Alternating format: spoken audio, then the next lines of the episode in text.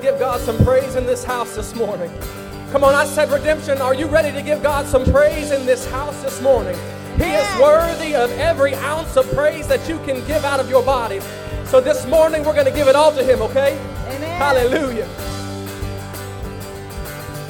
And I saw Satan fall like lightning. And I saw darkness run for cover. Come on, put those hands together. But the miracle that I just can't get over, my name is registered in heaven. And I believe in signs and wonders. And I have resurrection power. Yes, I do. Still, the miracle that I just can't get over, my name is registered in heaven. Oh, my praise belongs to you forever. Come on, this is my testimony. This is my, My testimony, testimony from death to life. Hey, hey, cause grace rewrote my story. I'll testify by Jesus Christ the righteous. I'm justified. This is my testimony. This is my testimony. Come on, put those hands together. Let's go back to that first verse. Come on. And I saw Satan fall like lightning. And I saw darkness run for cover. Still the miracle that I just can't get over. My name is registered in heaven. And I believe in signs and wonders. I have resurrection power. Still the miracle that I just can't get over. My name is registered in heaven. Oh, my praise belongs to you forever. This is my testimony from death to life. This grace rewrote my story. I'll testify. Oh, by Jesus Christ the righteous, I'm justified. This is my testimony. This is my testimony. Oh, oh, oh, oh.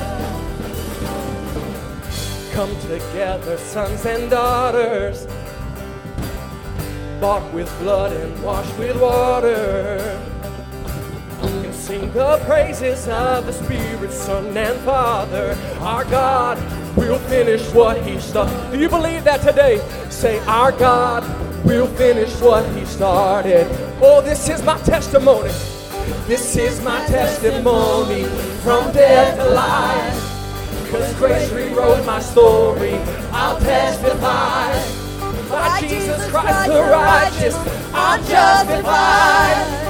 This is my testimony. This is my testimony. This is, this is my testimony from death to life. Cause grace rewrote my story. I'll testify. By Jesus Christ the righteous, I'm justified. This is my testimony. This is my testimony. Oh, oh, oh, oh.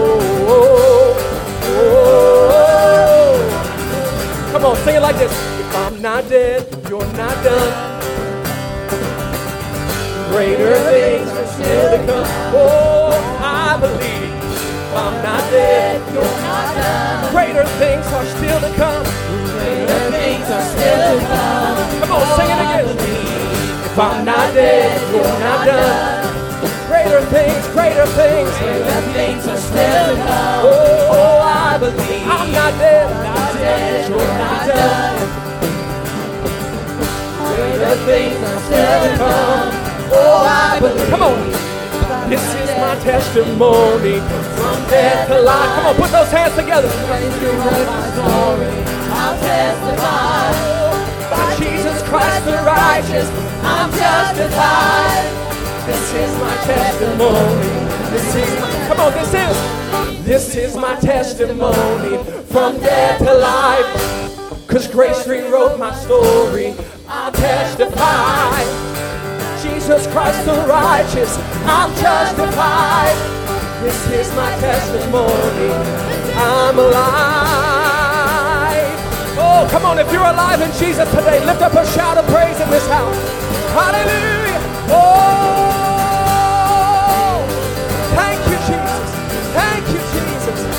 Come on, one more time, one more time. If I'm not dead, if I'm not dead, you're not done. Come on, say it like you mean it. Greater things are still to come. Oh, I believe. Hey, if I'm not dead, you're not done. Greater things, greater things. Greater things are still to come. Oh, I believe. If I'm not dead, I'm not dead, you're not done. you have great things in store for me. Greater things are still to come. Oh, I'm I'm. Greater things are still I believe. This is my testimony from to grace rewrote my story. I'll. By Jesus Christ the righteous, I'm justified. This is my testimony. Oh, I'm alive.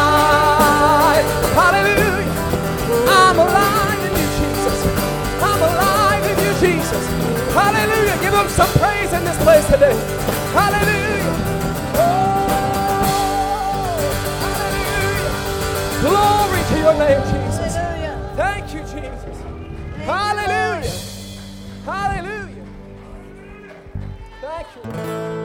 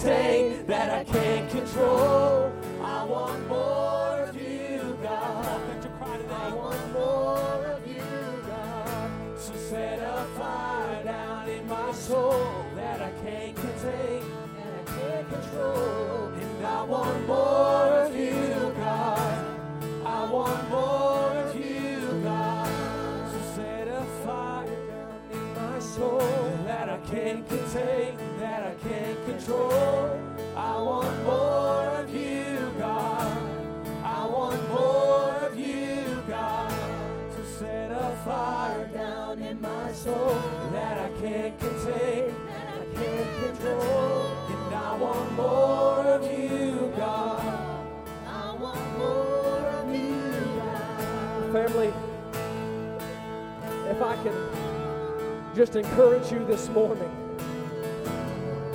concerning the fire of God. I'm reminded of a man that was out in the wilderness that came across a bush that was burning. But there was no evidence of the tree dying. There was no evidence that the tree was going to burn up and it wasn't going to be burning anymore because the fire of God is a consistent burning and burning and burning. I'm then reminded of three Hebrew children that were thrown into a fiery furnace. Now, the revelation of the Lord just came to me, and what cannot be caught on fire? Something that is already on fire. And so, when I say those three Hebrew children were already on fire on the inside of them, when they were put into the fire, they're not going to catch on fire because they're already burning. They're already burning as hot and as, oh my God, they're already burning as hot and as bright as they can for God. So if you feel defeated today, if you feel like your fire has just been put out, if you would just access the fire of God, it doesn't matter what kind of fire comes your way and tries to burn you. See, this, the Hebrew children, they came out of the worldly fire. You couldn't smell the smoke. Their clothes, they still had all the clothes on they went in with. It did not affect them because they were already on fire. And if you're not on fire for God this morning, let me encourage you. It's as simple as saying, God, set my soul on fire for you today. Church, let me tell you something. We're going to sing this. And I encourage you, go into the Holy of Holies, go into His place, and catch fire for God today.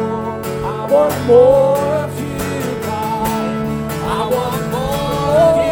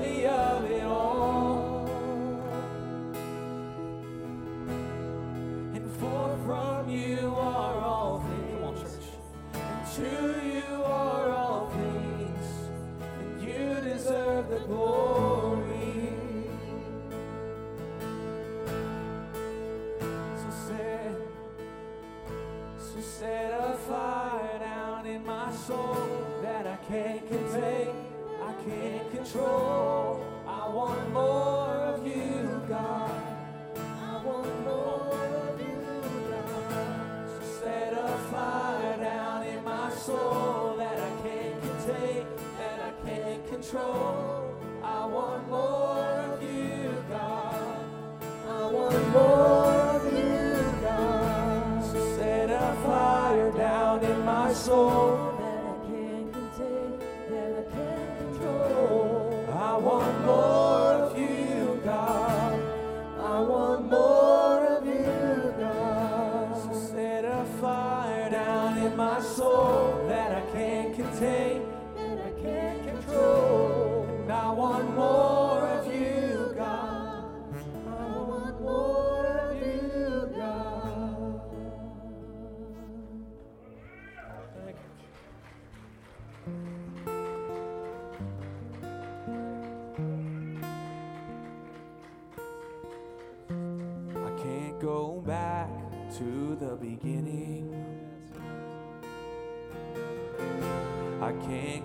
control what tomorrow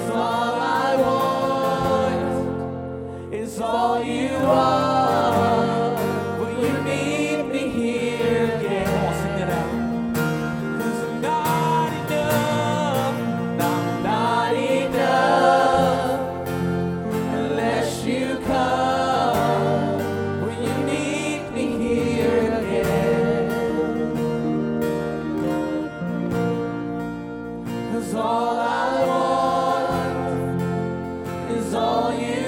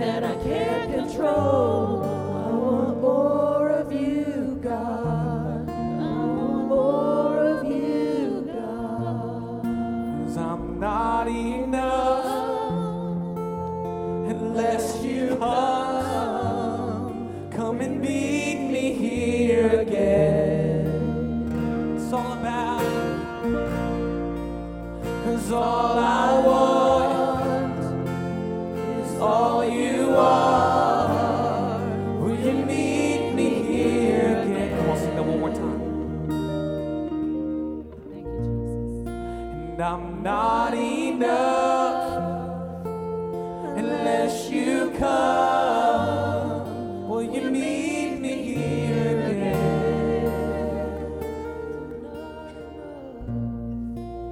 Cause all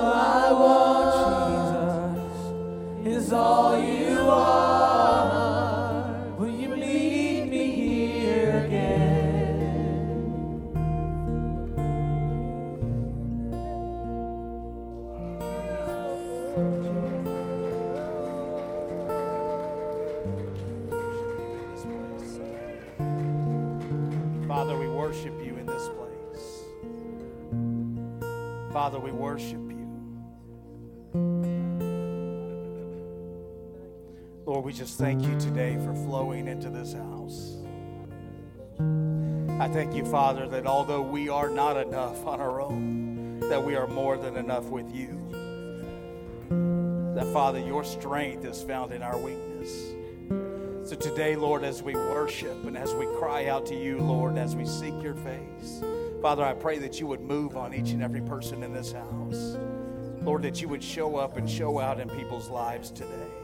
Father, let people hear a fresh, fresh voice today, Lord. Let them hear a fresh, a fresh word from you today, Father.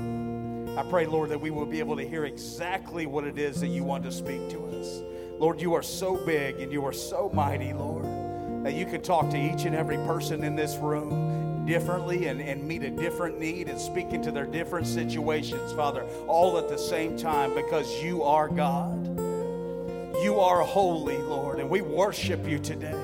Father, I do pray that you would set us on fire today in the ways that we need to worship you today, Father. I pray that you would just set our souls on fire today, Lord. Set our, our heart on fire for you, Lord.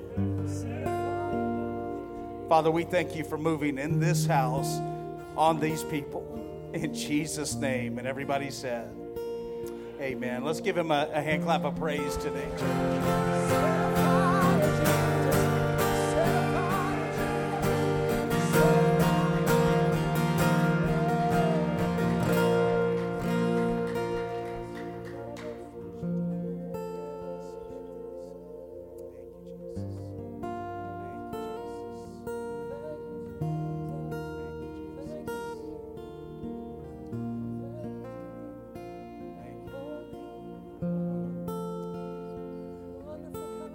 What a great word that Josh gave this morning at the beginning of worship.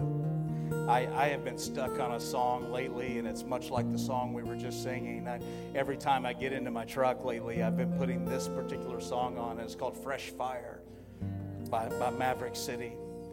And, and every single time I get in my truck lately, I find myself going to my iPhone and, and, and putting on that song. And, and, and it's just, Lord, give me a fresh fire. And, and Lord, if I must burn, let me burn for you. You know, or the lyrics to that song. And then I didn't know what, what, uh, what, what Pastor Brad had put on the, on the schedule for today to sing. But then we come in and we sing about fire, Lord. Set, me, set my heart on fire for you. Set me on fire for you, Lord. And I, I just have to, to think that God wants to do something in this church, and God wants to do something in your homes, and God wants to do something in your families. And that sometimes in a season of struggle and in a season of pain, and 2020 has been different for many different people, right? There's been issues of pain for many different people in different situations in different ways. But no doubt about it, 2020 has affected each and every person in this room. Something in 2020 has affected you. And some of you have been affected more than others. So some of you came into this service today and you were you were just uh, maybe depressed, maybe downtrodden, maybe feeling a little dejected, maybe feeling like how am I ever going to overcome this? How am I ever going to overcome this situation? And I'm, I'm, I'm going to tell you today that the answer is for you to cry out to God to set you on fire for Him. Because as Josh said this morning, if you're already on fire, you can't be burnt. Amen. And if you're already on fire, the enemy can't burn you. You you could you could set yourself on fire for God today. And and I don't know about you, but that's what I long to see in this church. My dad told me a couple of years ago before uh, before he passed. He, he said, Steve, uh, if you if you have a church that sets itself on fire, people will come to watch it burn right? And I'm not talking about a physical fire in the building. Please don't misunderstand me and pull out your lighters. That's not what I'm looking for. I'm talking about a church body, a church of believers that physically sets that, that spiritually, not physically, spiritually sets yourself on fire for the Lord today. That you begin to proclaim his name. That you begin to say, Lord, burn off anything in me that's not of you. Lord, burn off anything in me that needs to go today. And I'm telling you, church, as we begin to do it in the balcony, as you begin to do it today, down here on the floor, as you begin to do it today, standing up here on stage, as all of you begin to do it today, we're going to see the Lord begin to move in new ways. We're going to begin to see supernatural events happen at this church, around this altar, in the foyer, in the parking lot. I don't care where it happens, but we're going to begin to see supernatural events take place in people's lives. But the first place it has to happen is in your heart. The first place it has to happen is in my heart. The first place it has to happen is in our hearts. And if we set ourselves on fire for Him today, look out, church, at what's going to come our way.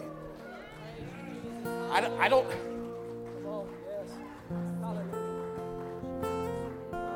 I, I talked about last week. Oh, I just, I long to see God do something new. I want to see Him do something different. I don't want each and every week, uh, and I'm not saying that's what we do, but sometimes we get in a rut and we come in and we just do church because that's what's expected and we sing a few songs and we and we listen to a word and we leave but nothing really changes in our lives and I'm telling you today, church, that when we allow God to really affect and change our lives, it doesn't just change your life, but it changes everybody around you. Everybody around you starts to be impacted. I want to let's sing that again before we move on today. We just sing this, and, and if you're with me this morning, and you want to see up in the balcony, if you're with me today and you want to see God move in this church, you want to see, and listen, I'm not talking about the building, I'm talking about the church. If we want to see God move in this church, then it must begin with me. Go ahead and put your hand on your heart and say, It starts with me. It starts with me today. Sing this song, and if that's in your heart, proclaim it to God this morning. So set a fire down in my soul that I can't contain, that I can't control. I want more of you, God. I want more of you, God. Set a fire down in my soul that I can't contain, that I can't control. I want more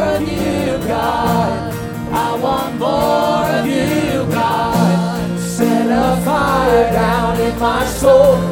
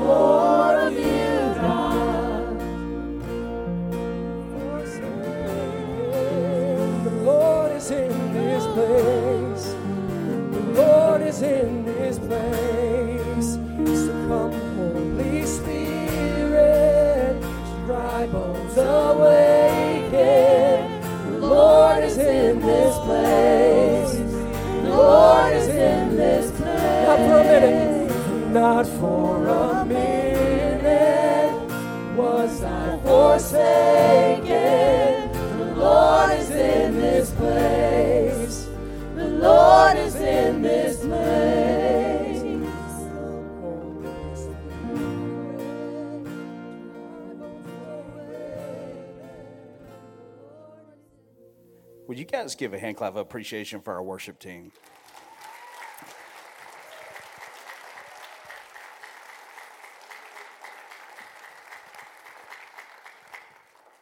They have uh, are, are really just leading us into worship lately. It's been an, an incredible, incredible times of worship lately. I'm so excited about that.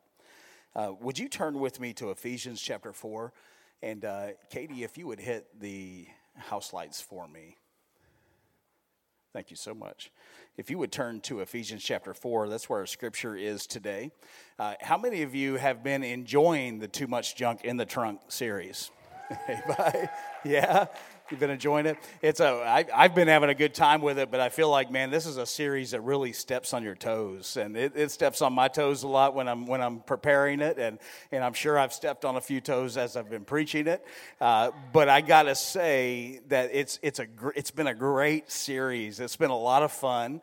Uh, we've been really just just focusing on this junk that we carry around as a people, the junk we carry around in the trunk, the stuff that uh, we we started talking about in the first portion of the series, how the junk just collects all in your car, right? We've been utilizing cars in this series and talking about cars. We started off with a video with a with a Chevy Camaro SS and how when it looks so gorgeous on the outside, but when you open the door, trash just fell out, you know. And we talked about that car, and then Pastor Kenny uh, brought it in the next week, talking about racing and, and applying that to, to the race that you're in in your faith and in your life and finishing well. Uh, and then we moved into uh, last week, we talked about U turn, making the U turn. That sometimes we're listening to Navi, and Navi is telling us to go one direction, but we decide we know better than the navigation and we make a different turn or we go a different direction. And then eventually we've got to make a U turn, right? Or maybe we even accidentally get off path and go the wrong direction and we need to make a U turn. So we talked about that last week. This week, I'm going to talk about something that, you know, I, I've never had a problem with, and it's called road rage and some, some of y'all who come to Wednesday night teaching, you know, we do life application stuff on most Wednesday nights. Of course, we're in the middle of our eight week small group series right now. And in the small group series, uh, uh, you know, we haven't been preaching. But before that, if you came on Wednesday nights, you would have found that we, we cover a lot of just life application topics. And I tell a lot of embarrassing stories about Jessica during those weeks. And, and it, no, no, I don't. I, I, tell the stories about me uh, in those weeks. But I've told some stories about road rage rage and some incidents where uh, being out driving made me angry. Has anybody in the room ever got angry while driving? Yeah, most of us have, right? Now, listen, there's two different types of anger when you're driving right? You have road rage anger, which is rage that just comes out of you, uh, but you also have passive aggressive anger when you're driving, like pretending you don't see that guy with the blinker trying to get into your lane. You know, that's passive aggressive, right? You're, you're just driving along and you're just eyes forward, 10 and 2 right? And you see the guy waving, smiling, you know, holding up his Bible, everything, trying to get in, and, and you just you just won't do it, right? That's that's passive aggressive anger when you're driving, right? Or sometimes somebody's going slow and you just decide, I'm going to get all the way up on their bumper, right? I'm, I'm going to get like, uh, like a bicycle in between uh, them and us, right? That's passive aggressive anger, right? So maybe you don't rage out on the road, uh, but maybe you do it passive aggressively, right? So there's different types of anger. And as always, we're using these analogies to discuss the road that we're living in life, right? So it's not always about what we do in the car but it's, it's, it's what we do in life. So I want to hit on just a couple of quick announcements and then we'll dive into the message for today. First of all, in the front lobby, out there on, on almost every table out there are voter guides for the election coming up. Uh, they're, they're given by uh, a lot of different organizations. There's two different organizations that are represented out there that have, have mailed the voter guides to us. Uh, grab one on your way out just so that you're an informed voter. So it, it talks about the biblical issues and the issues that Christians should care about, and it shows which party they line up with. So if you would grab uh, one of those on your way out today, they're going to be out there for the next couple of weeks until after the election. And then we're going to uh, move on from that. Next week is daylight savings time right? Next week is fall back. So I'm always excited about fall back because we gain an hour, right? So, so but don't forget, to, most people are, are just use their phones these days. The phones automatically change anyway. But if you're not one of those people and you still have a regular alarm clock, uh, remember to set your time back next Saturday night, or you're going to be really early to church next week, and Jim Serwinski's Sunday morning small group will be packed right? So we'll, we'll have to move him to the sanctuary if you all show up and don't set up your time, right? So, so make sure and, uh, and do that for next week. And then um, what else did I want to cover? Christmas sponsorships. Christmas is coming up. Can you believe that? Christmas is coming up. It's coming fast, and it's probably not something you want to hear already, but it's true. And uh, there's one thing that we do um, for the past two Christmases, last Christmas and this Christmas, that we're doing is we're sponsoring and joining with uh, the Foster and Adoptive Parent Association. So we sponsor uh, kids. Last year, we, we sponsored 10 kids. And when I say sponsored kids, I don't mean uh, each kid gets a gift, I mean each kid got a full Christmas right? So we sponsored 10 last week, or last year is what we promised. We ended up sponsoring 21 because more funds came in. So 21 kids last Christmas got $250 each worth of presents, and, and we blessed them. Amen. Now, some of those kids last year were in our own church right? So it wasn't all the, the uh, adoptive and foster care associations. Some of those kids were in our church. This year, we're doing the same thing. Uh, so, would you pray with me? And starting next week uh, in the offering, if you feel led, would you give towards that? Uh, we also have some folks who last year uh, did a lot of the shopping for us, took shopping list, and really blessed these kids. And if you're interested in doing that, contact Kennedy or Diane in the office and just let them know that you're interested in being a part of that, and we'll get you on the list. So if you like to shop and you can stay in a budget, then we want you to be a part of that, right? Now, now, listen, don't skip over that second part. so if you like to shop and you can stay in the budget, we want you to be a part of that, right? Uh, I, I think about Miss D last year. We gave her like, I think she, she did like eight kids. I think she took eight kids last year to, to go shopping. We gave her the funds.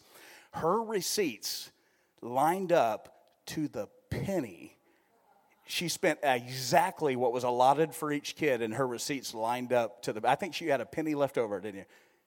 It was, it was one penny left over. Incredible, right? So we're going to have her shop for about 20 kids this year. No, I'm, I'm teasing. I'm teasing.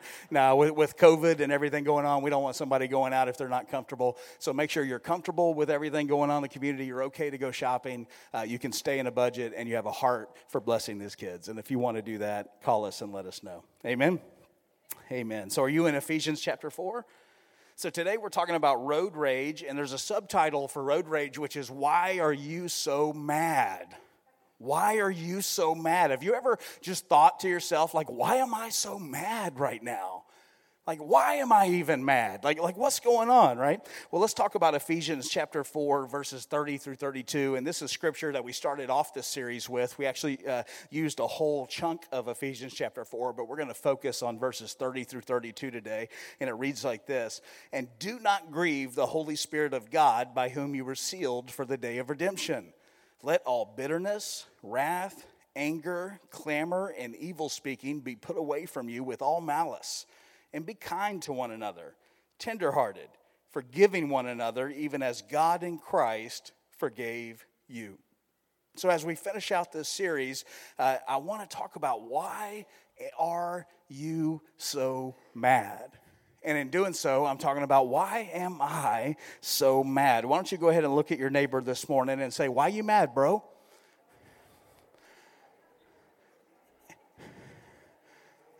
And if you need to say that a little more Caucasian, all you have to do is say, Why are you mad, my brother? But either way works right? The first way works for me because it's the least amount of words, right? Why, why are you mad, bro? Like, why are you upset? Sometimes we need to know that, right? So we're in this series on cars. We're talking about road rage today, and I have a video for you that I really weighed heavily before I decided to play it for you uh, because I thought some people might take offense to this video, but that's okay because usually a few times in each sermon there's a chance for you to take offense, and most of the time you don't, right? So this video is not me this week. This is actually a, a Christian comedian. It's an older video, and it's called. Uh, if you guys can make sure the PC is unmuted before we start, thank you guys. Uh, it's a it's a, it's called Road Rage in the Church Parking Lot, right? Now, now before you before we watch this video, uh, I want you to know, uh, remember what I talked about in the beginning. There's different types of road rage, right? There's there's passive aggressive, and then there's there's visible anger, right? So there's two different types. Uh, but as we watch this video, you you may look at this and say, "Well, that's extreme for a Christian coming to church." Is it? I just just asking, is it?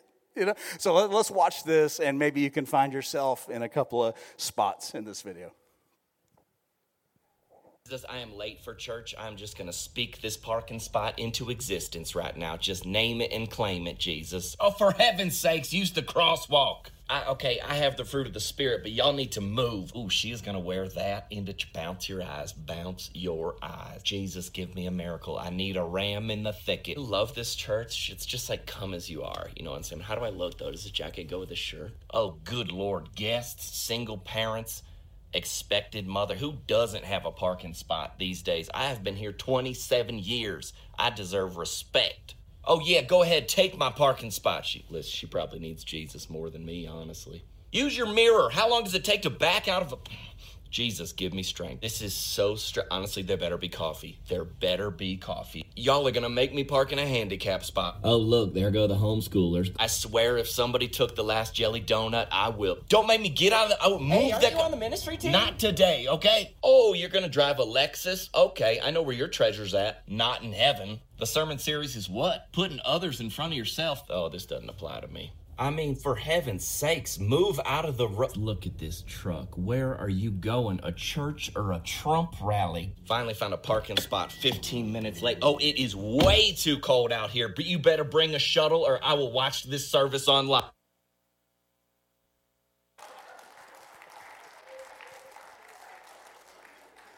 Now, how many of y'all identified with that? I just, I just got to ask, right?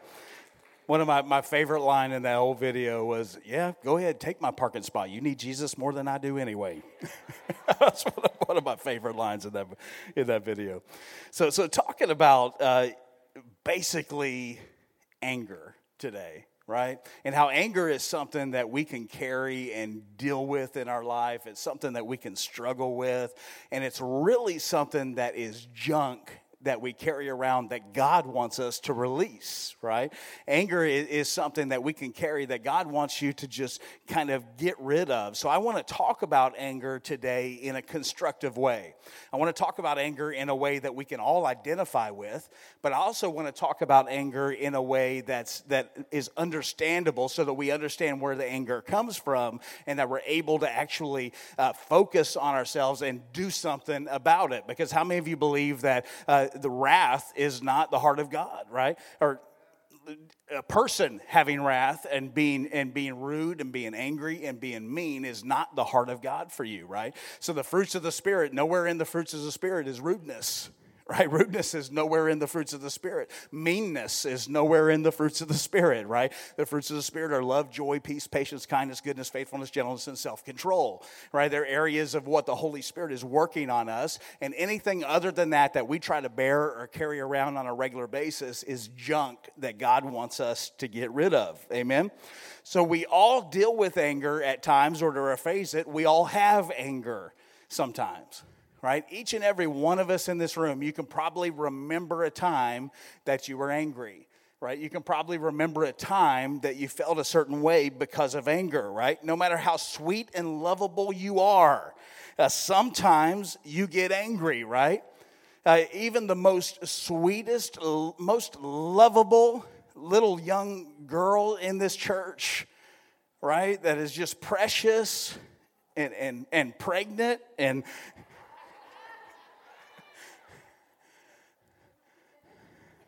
Come here, help me. this, this is my daughter. Look at how beautiful she is, right? If, if, you ever, if you ever call the church, you usually hear her little voice and it sounds like this. Hi. right? And you're like, oh. Like, like you might have been calling to yell at me about something, and then she answered the phone and you just went, oh and you, you forgot all about you. You wonder why I have her in the office, right? She, she, she is so sweet. She answers the phone and it sounds like this How can I help you? Welcome to. Redemption Point. Yeah. So, so sweet, right? So, so sweet. Would you believe that sometimes she gets angry?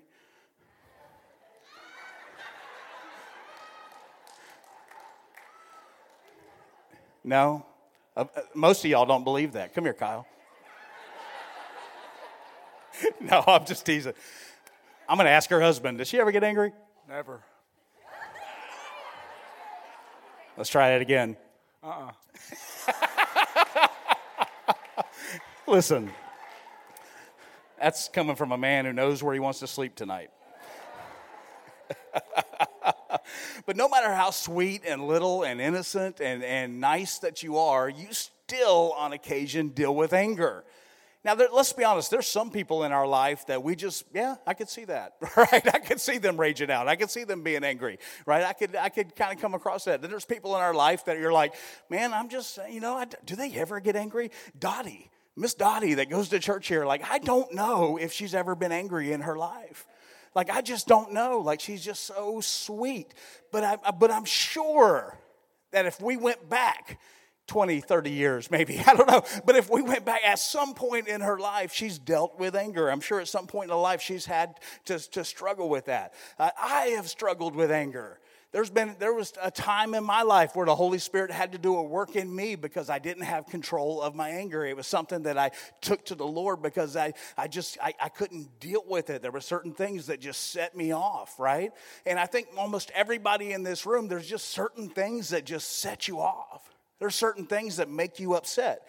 So, so it, it's true that we all deal with anger. The Bible clearly states in Ephesians 4:26 to be angry, but do not sin right? So be angry, but don't sin, right? So be angry, but don't sin. Is that possible? Is it possible to be angry and yet do not sin? Is it possible for us to do that? Well, it's a directive given to us in the Word of God. It's a directive given us to the Bible. And if it's a directive in the Bible, then I'm telling you today that it is indeed possible. It is possible for us to be very upset, angry, and sin not, right? It's possible for us to be super mad, right? Dealing with, with, with lots of stress and struggle, right? Be super mad and still not sin, right? It is possible. So it's clear that the reaction or emotion of anger is normal. How do we know that? Because it's talked about regularly in the Bible. God mentions it. God talks about it. God speaks to us about it. God gives us directives, directives about it. So it is normal, right?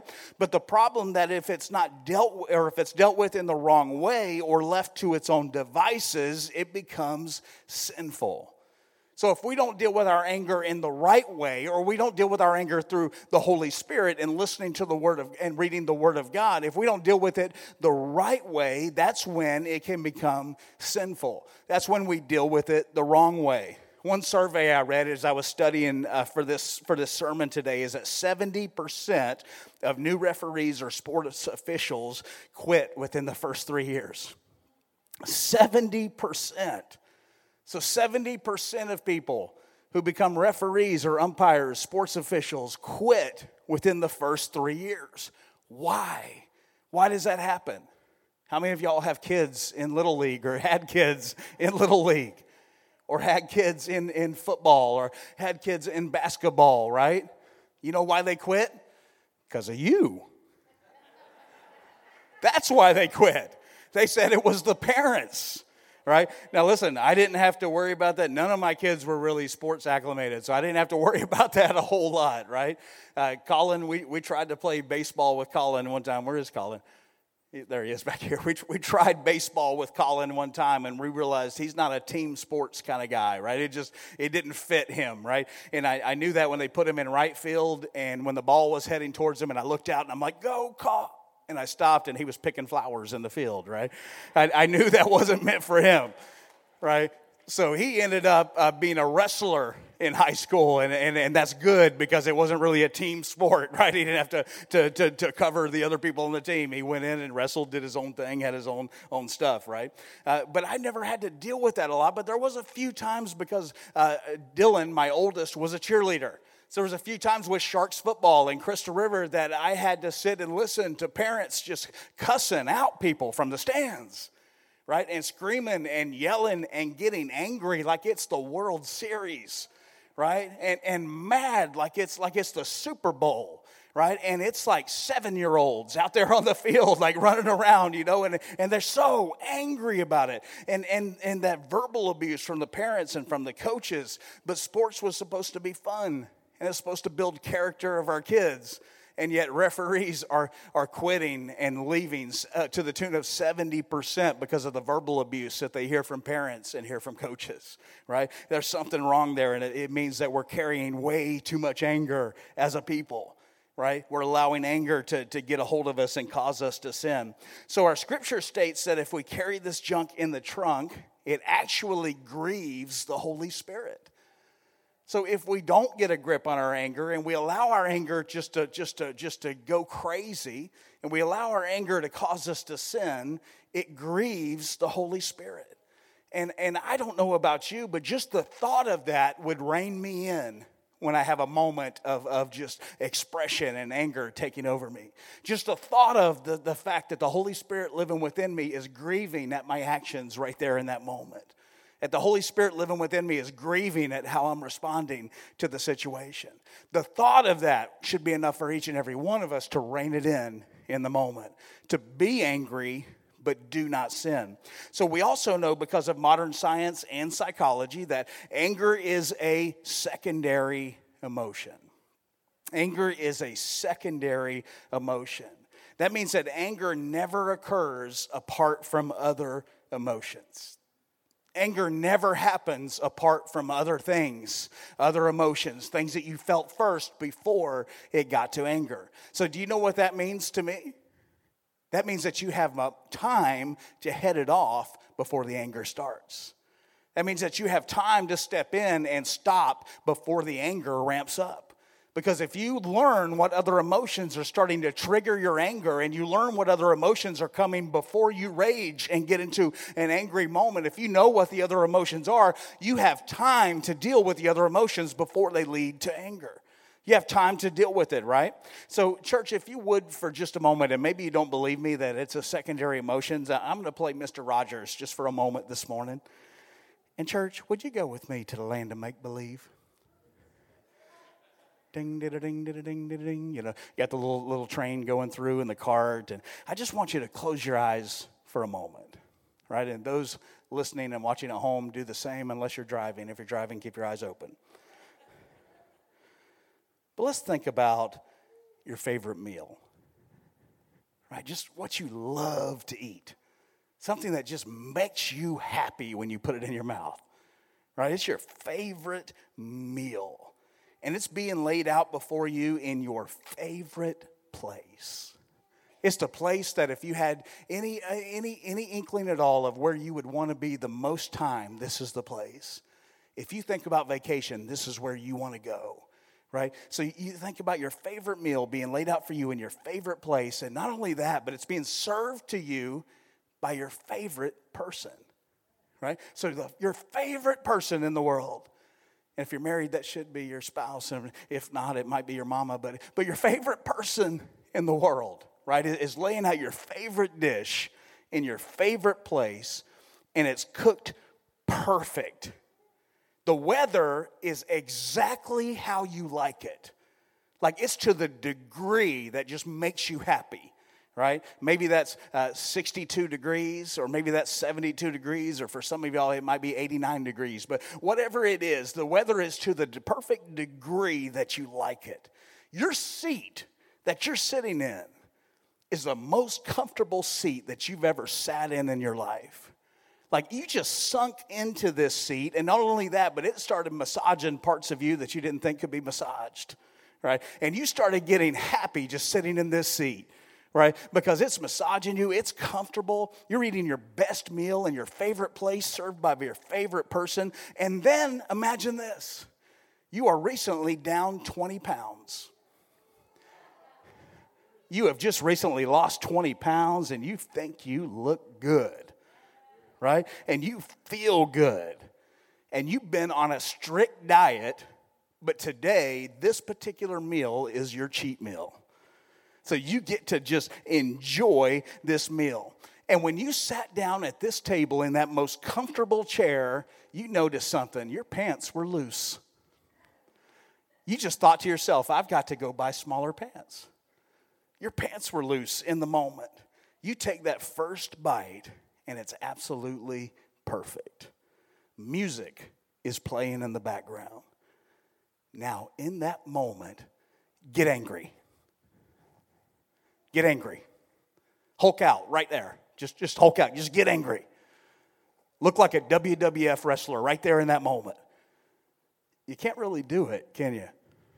It doesn't really fit. So when we talk about and we think about, you can open your eyes now. Everybody, some people, some of you are like, no, I'm finishing this meal, right? you can open your eyes for a moment. But but but some of us we, we say things like, I just can't control my anger. I, I just can't, it just comes on me and I can't do nothing about it. But that's not true. Right? The truth of it is, is that it comes on you after many different warning signs. After many different things that come your way. And if you have the Holy Spirit living in, inside of you because you've received Jesus Christ as your Lord and Savior, then the Holy Spirit has warned you many times before you before you hulk out. Right? The Holy Spirit has said, uh-uh, don't do that. Nope, bring it down a notch. Step outside, go for a walk right? Holy Spirit has begun to talk to you, and, and you've missed every cue before you get to the place to where you're so angry that you sin. So God gives you opportunity after opportunity to head it off. So we, after today, they say uh, that once we know something, we're responsible for it, right? So after today, you know that you have an opportunity to head off anger before it starts. You know that you have an opportunity to stop it before it gets there and you can begin to focus on the other things in your life that lead to the anger, the other feelings that you have that lead you to that moment. And if you focus and begin to pray through those when those are happening, the Holy Spirit will guide you away from sinfully being angry. The Holy Spirit will guide you away from it, right? So anger always, always comes after something else makes you feel another way. So when something else makes you feel another way, then anger will come up. So, so as we talk about the subtitle today and question, why are you so mad? Right? And maybe some of you today need to think about that for just a few moments and, and think about it and say it to yourself. Why am I so mad? Why do I get so angry? Why do I rage? Why do I have bitterness and anger and clamor? Why, why is this verse talking about me? Why did I come to church today? Maybe that's what you're thinking. right? I didn't want to deal with my anger today. Why did I come here, right? Yeah, maybe you're thinking that. But but just think about that for a minute. Like, why am I so mad? But now next I want to talk about the, the clarity in scripture when it comes to anger. There's a lot of clarity in scripture that some anger is holy. Some anger is holy. And you say, well, does that mean God doesn't want us to be angry? No, some anger is holy. Sometimes God is angry, right? Some anger is holy. In John chapter 2, verses 13 through 22, we read this scripture and we see that Jesus fashions a whip and clears the temple. He turns over tables and he runs merchants out of the temple. Why? Because they were buying and selling and cheating people in the house of God right? So there was a there was a holy anger that jesus came in and whips and tables and all of that stuff and begins to run out the people who were cheating the people coming to worship at the house of god. He begins to run those people out. So what makes god angry? God makes is, is angry at a misuse of god's funds a misuse of god's temple a misuse of god's church right? A misuse and abuse of god's people can make god angry and some of you are like, well, I want to be like that Jesus. Right? I want to turn over some tables and I want to fashion a whip and run people out. The truth is is that most of us can't handle being like that. Because Jesus knows how to do it without sinning. Jesus knows how to do it without taking it too far. Most of us, if we let if we let it out and we let the lion out of the cage and we begin to get angry and deal with the situations ourselves without seeking help from the Holy Spirit, we don't know when to stop. So we start to sin because we take it too far, right? But Jesus is perfect. He's sinless. He knows how far to take it, when to stop, when to do it, right? Because he's God. In Matthew 21 12, Jesus cleared the temple for a second time. Matthew 21 12, Jesus comes back into the temple, doesn't fashion a whip, but clears the temple by turning over tables and running merchants out again for a second time. In Matthew 23, Jesus is teaching, and he refers to the Pharisees who are listening and standing there as hypocrites. You brood of vipers, you blind guides. And then he looks at them in the face and asks them point blank, How will you escape being condemned to hell? Jesus is angry in the moment, but it's a holy anger. In the book of Revelation, we see the return of Jesus for his people in the rapture, riding a white horse with a sword coming out of his mouth and the wrath of God unleashed on the earth. There's times that God gets angry, but it is a holy anger. It's not a sinful anger.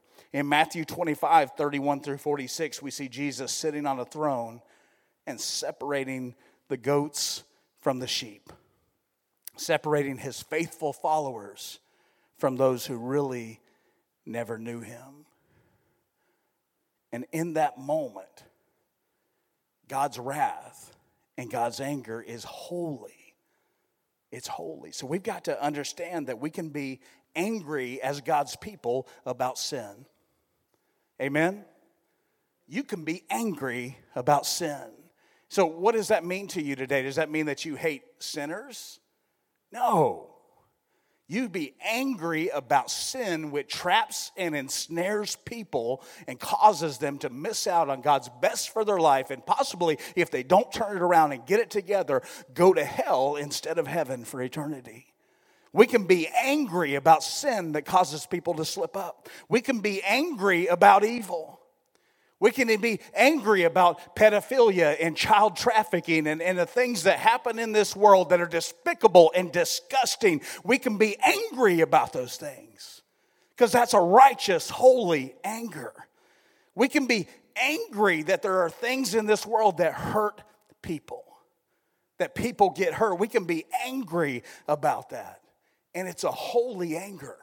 It causes us to do something holy, not do something sinful right? It's a holy anger. One devo- devotional I studied said this you can either be mad because of your personal preferences or mad because of God's promises or God's purposes, I'm sorry.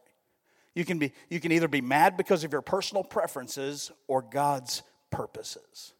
So you can be mad to the purpose of God, which causes you to do something that is that is uh, that grows the kingdom, to do something that betters somebody's life and changes situation, or you can just be mad and walk around angry because of your personal preferences getting stepped on. Right? So there's two reasons and two ways that we can be angry. But we've got to decipher and decide why we're angry in the moment. Is it me or am I angry because there's sin in the world? Am I angry because, because uh, I'm selfish and I want something in the moment I'm not getting? Or am I angry because God's purposes are getting stepped on right now? Am I angry that people aren't being reached in this region? Am I angry that, that unborn children are being slaughtered in the womb? Am I angry about the things that matter in this world? Or am I just angry because of my personal preferences? Am I just angry out of selfishness? So, another way to put this is this is your current anger pushing you towards the Lord or away from Him? So, in the moment, in the moment when you feel anger begin to pile up in you and you, you start to feel those emotions and those feelings happening, in the moment it's time to ask yourself a question Is this pushing me toward the Lord or is this pushing me away from the Lord? And then you know that the reason for your anger, if it's away from the Lord, is selfish and sinful and wrong. And if it's pushing you towards the Lord, you know it's a holy and a righteous anger that's going to cause you to do something different for the kingdom than you've been doing, right? Sometimes uh, the most impactful people for the kingdom are people who, who an anger builds up into them because something is wrong in the world and it's not happening. And people are ignoring it. Something in this world is evil and it's an atrocity and people are ignoring it. That's how slavery was abolished because righteous men with righteous anger stood up and said, This should not be.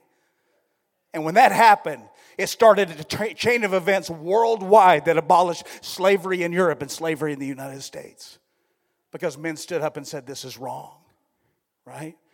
I, I long for the day that the church gets unified. And I'm, I, listen, I'm, I'm not going to go there right now.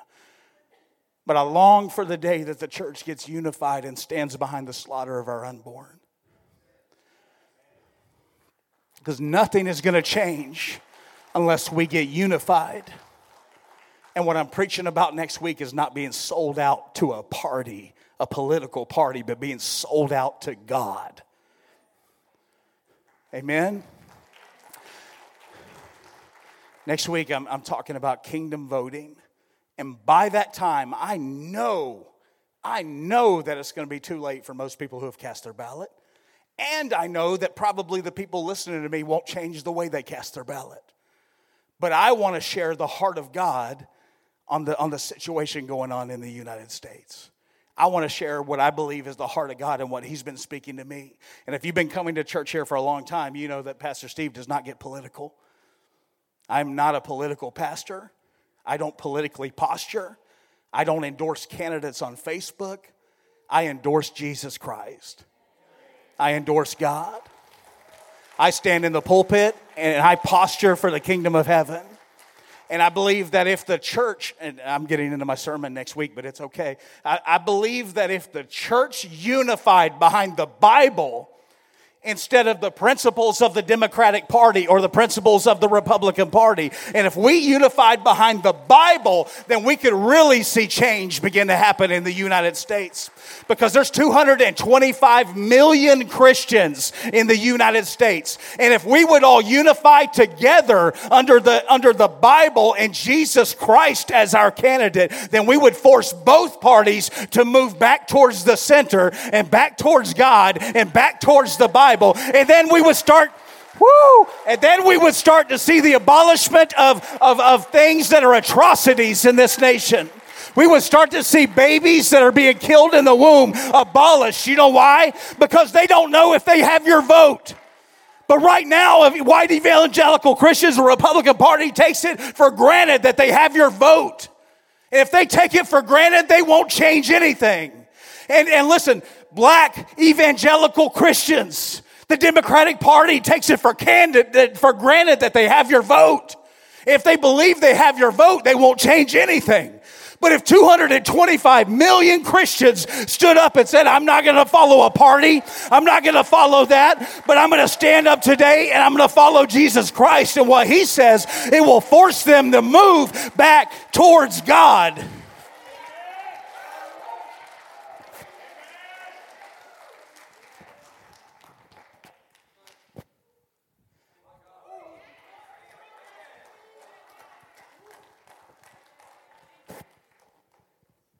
I'm sick of disunity in the church.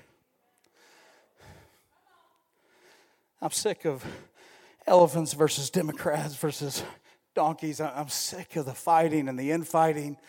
And you know it's a tool and it's a trick of the enemy to separate God's church down the middle. For people to say, I'm a black Christian. People to say, I'm a white Christian. People say I'm a Democrat Christian. People say I'm a Republican Christian. I'm a liberal Christian. I'm a conservative Christian. No! You are a Christian. First and foremost, before you're anything else.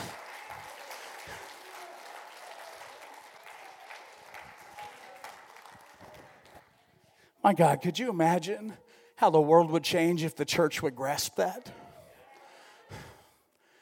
There's people that are, that are calling, there's people that are calling for the church to, to step out from under the auspices of a political party, which just takes it for granted that you're going to vote for them so they don't do any work to move in the direction of what God wants them to move because they take for granted with a little bit of, of vocal and a little bit of words that you're going to vote. What year did Roe versus Wade become law? 1973. 1973. How many uh, conservative presidents have we had since 1973? How many times has the conservative president and the conservative body lined up since 1973? How many times have we had enough conservative justices to overturn Roe versus Wade since 1973? And how many times has it happened? It hasn't happened. We cannot line up behind an elephant. We cannot line up behind the rear end of a donkey. Because when you line up behind the rear end of a donkey or you line up behind the rear end of an elephant, you're going to get the stuff that comes out.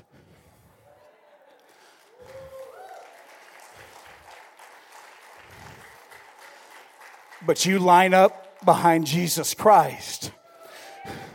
You know what the Bible says about someone who lined up behind Jesus Christ? She grabbed the hem of his garment.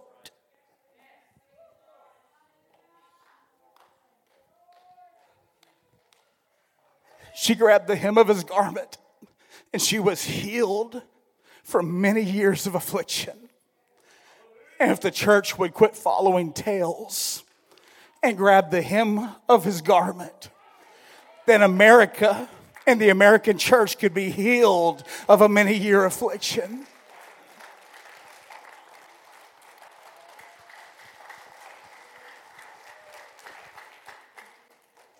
I've been sick of it for a long time. Some pastors get sick of it and they switch parties and go to the other party. I'm sick of both parties. I want to grab a hold of Jesus. I want what the Bible says that we should vote for and do.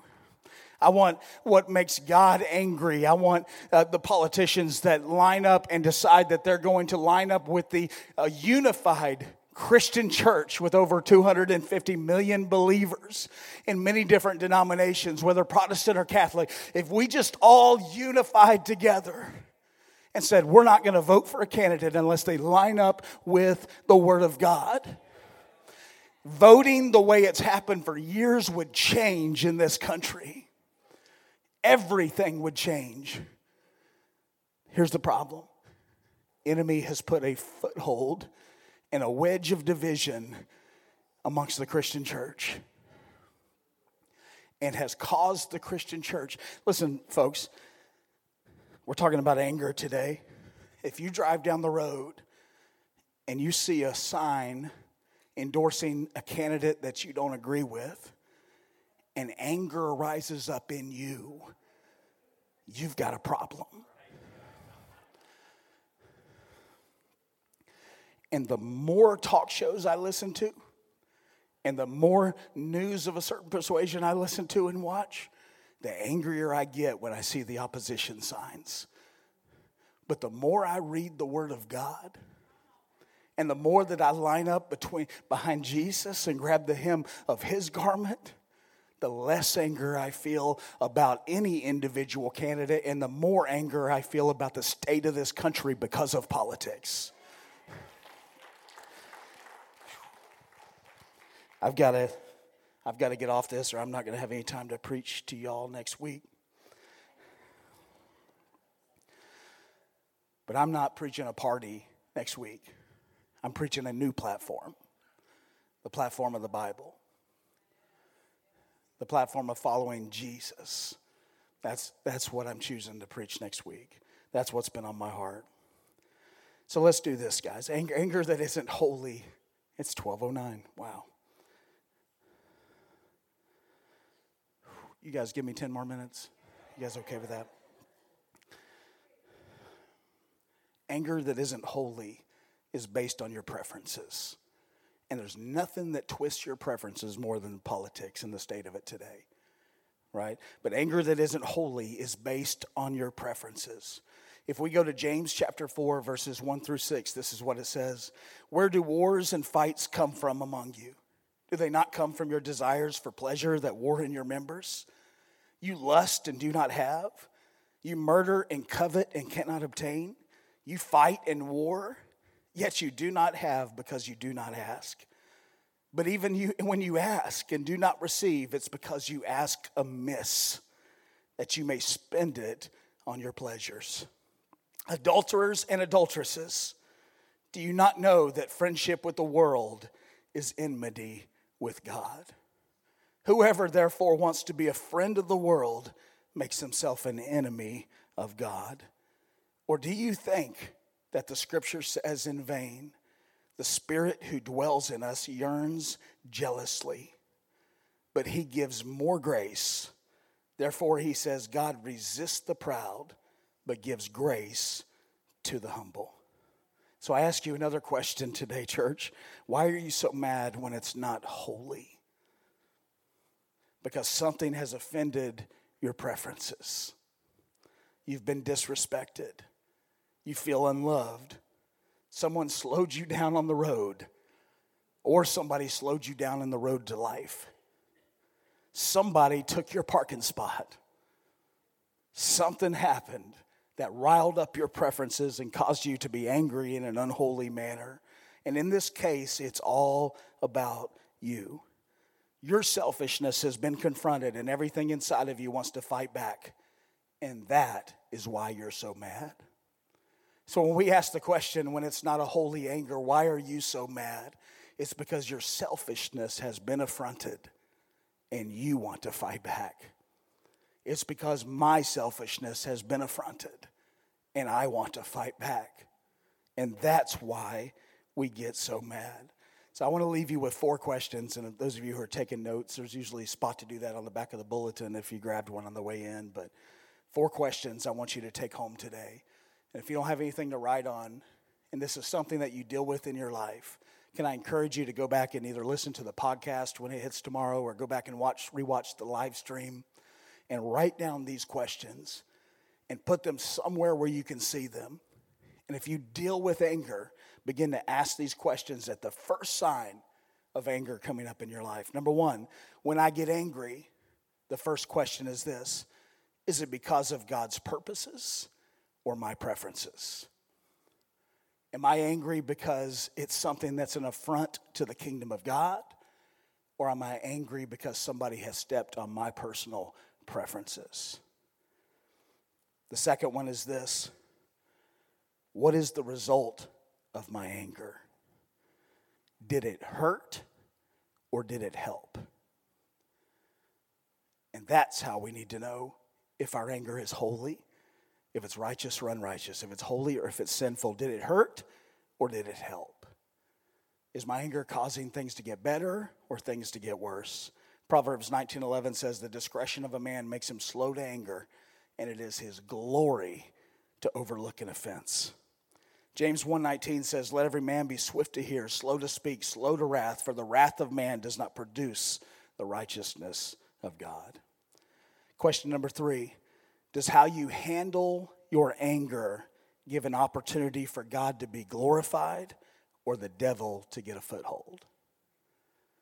In the moment, how I handle my anger, is it giving opportunity for the devil to get a foothold in my life, in my family, in my church, in my neighborhood, in my workplace? Is it causing an opportunity for the devil to get a foothold, or is it giving an opportunity for God to be glorified.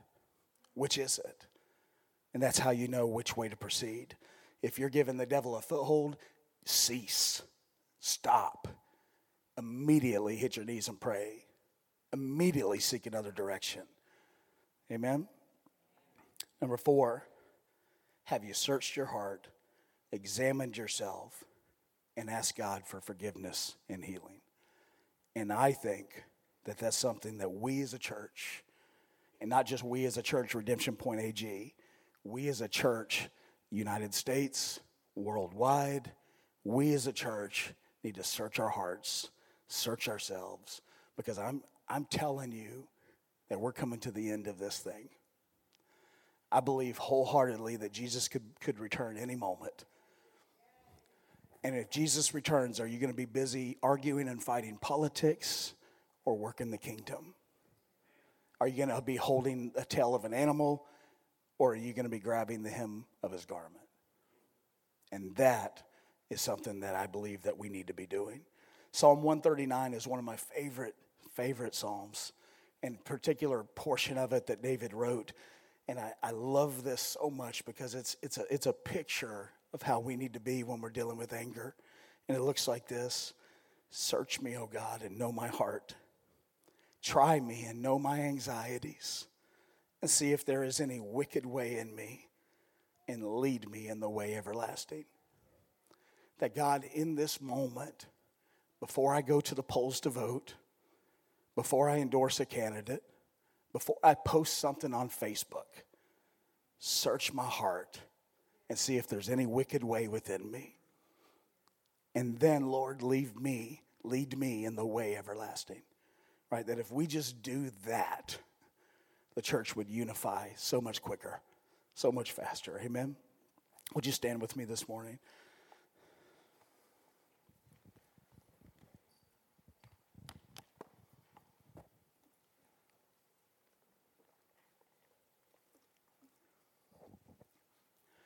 Now, here's the thing when you go vote early this week or you go vote next week, there's not a lot of choices to honor God, right? You have a political party that has chosen to put God in the forefront. And for a Christian, at, at, in my estimation, I don't have a lot of choices because I feel a certain way about certain uh, policies that are on the ballot, right? And some of you sitting in this room may feel the same way. Some of you may feel that you don't have a lot of choices because there are certain policies on the ballot. There are certain things that are on the ballot that you care about deeply. For me, it's the life of the unborn. I, I care about the women that it affects, and I care about the babies.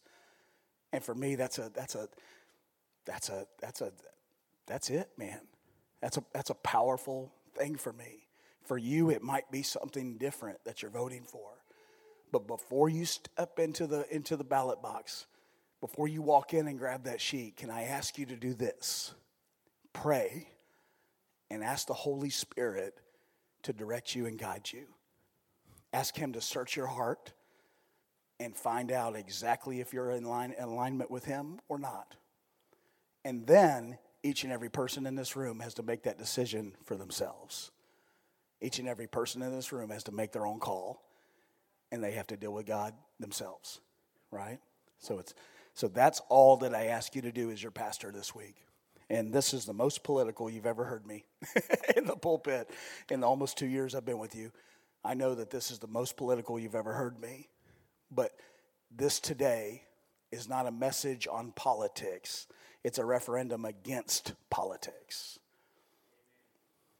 Message today, I preached you half of it, but the message next week will be a referendum against politics. So, with that being said, let me pray over you, and then you're dismissed. Father, I thank you for the opportunity to share your word today. Lord Jesus, I just pray over each and every one of us in this room that we would hear clearly from you. Father, that you would speak to our hearts.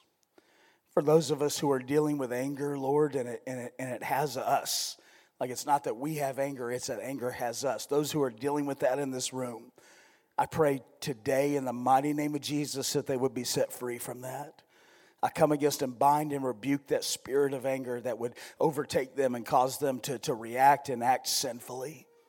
Lord, I pray today that they would be set free by your power, Lord, your power that breaks chains, your power that moves in families and situations and marriages, your power, Lord, that moves on people's lives.